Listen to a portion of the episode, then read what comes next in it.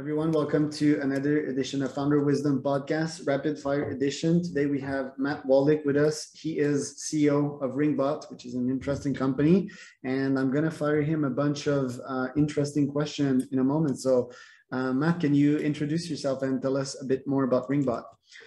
Yeah, thank you. Uh, appreciate you having me on, Charles. It's uh, a lot of fun. But basically, Ringbot is a system that does business to business texting so that businesses can automate their texting process. They can reach their customers better. They can capture website visitors. And we primarily target marketing agencies, companies who are looking to add some revenue because they can white label our system and sell it to their clients.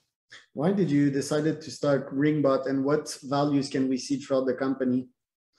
I actually bought it. It had been operating uh, for a couple years and has mm-hmm. hundreds of clients. It's doing great. Uh, mm-hmm. but we saw that it was in a potential growth opportunity, and the owner had other things going on and he wasn't able to take it uh, any further.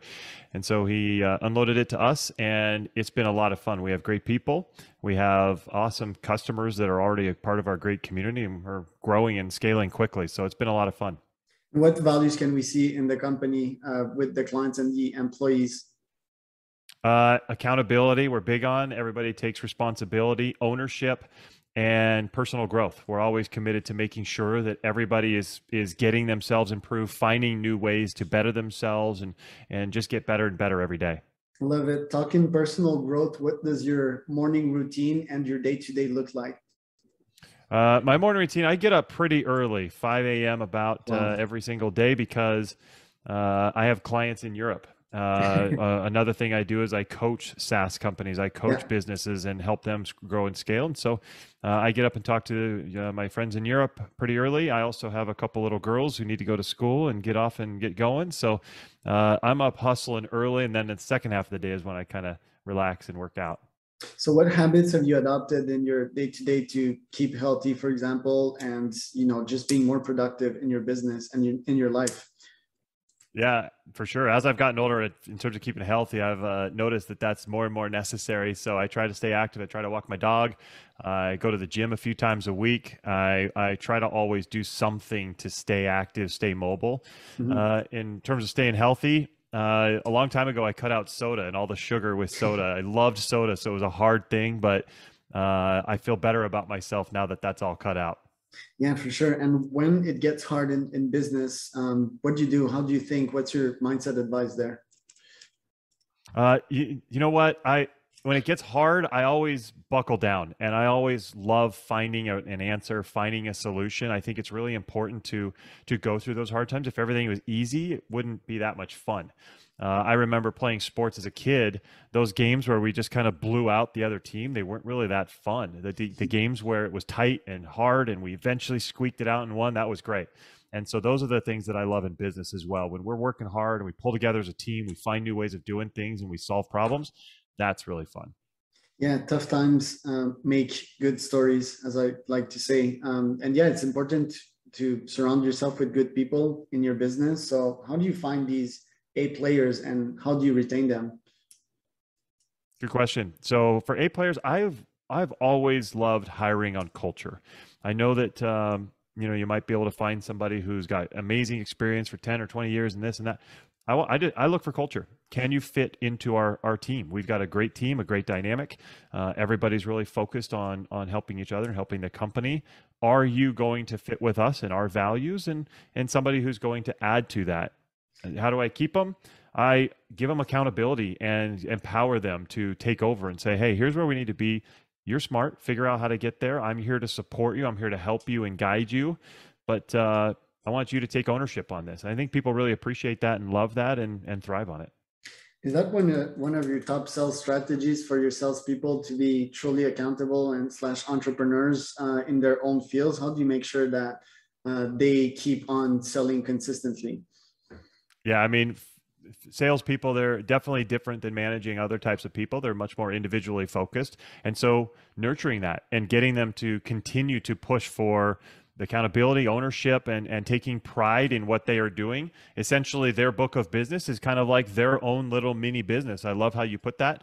And if you can work with them to build their business and grow their own business, then obviously it's going to help the company overall. And so that's one thing I do is work with companies that that uh, need that and need to grow and help them get to those levels.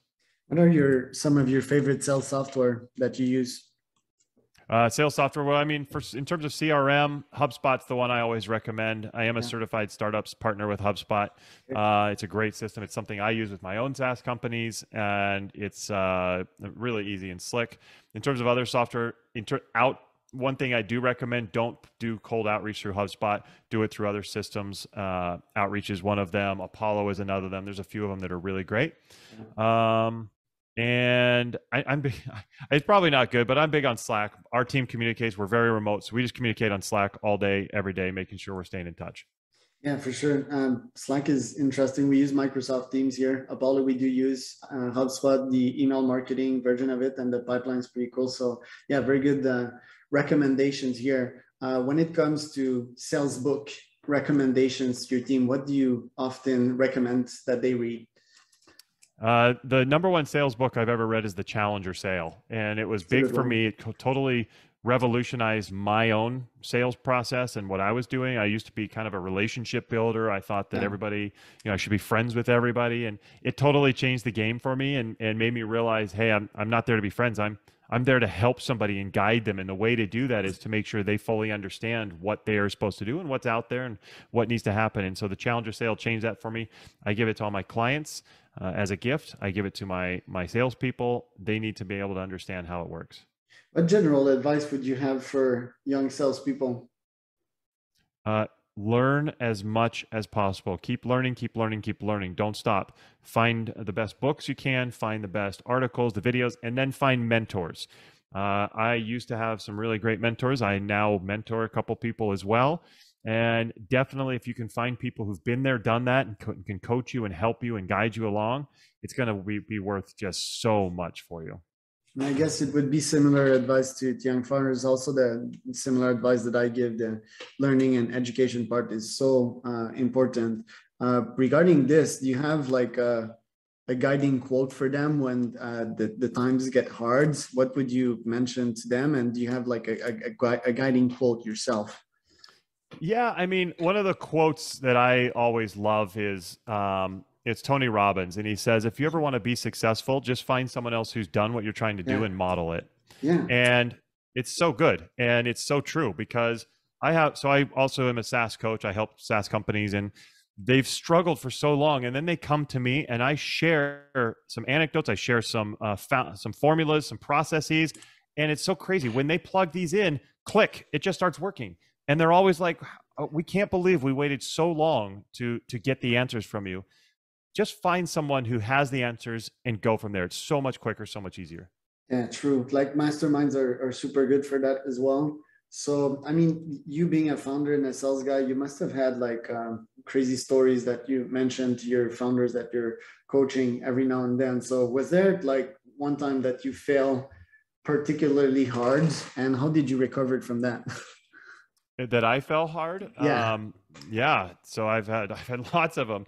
Um, I've had several opportunities to to fail, and I've definitely done that. One of the things that I did when I was scaling my first SaaS company, I thought that oh okay we're starting to grow we're starting to see results i'm selling it's working i'm just going to bring in a sales guy mm. and make sure he has a good background and he's going to do great he came in great background great experience and nothing he couldn't sell a thing and it was so frustrating i didn't know what was going on and I realized it wasn't his fault; it was mine because I hadn't give him the proper steps for success. I hadn't given the proper process.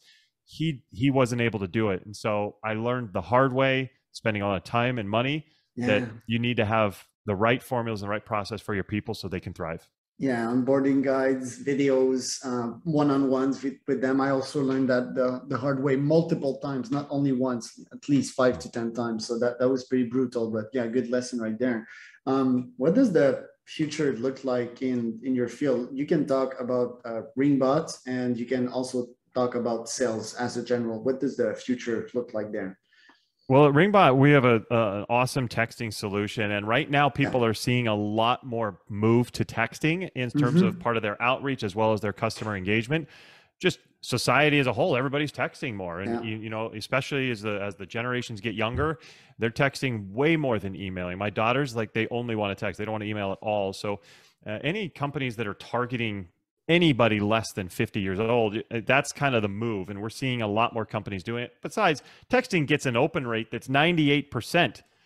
Emails have a 21% open rate. So it's yeah. not very, very easy or not very hard to realize you've got to get there. Uh, in terms of coaching, more and more people are realizing they want to be in the SaaS game, and more and more people want to grow a SaaS company and exit. And that's what I help them do. And so I think that's just going to continue to grow. I'm, I'm really excited about both industries. Super cool, Matt. Thank you for the advice that you dropped today. Where can people find out more about you and Ringbot? Yeah, so Ringbot is just ringbot.io, R I N G B O T.io, or you can get to me at mattwolach.com, W O L A C H.com. Matt, thank you so much. Have a great weekend. Thanks, Charles. Appreciate it.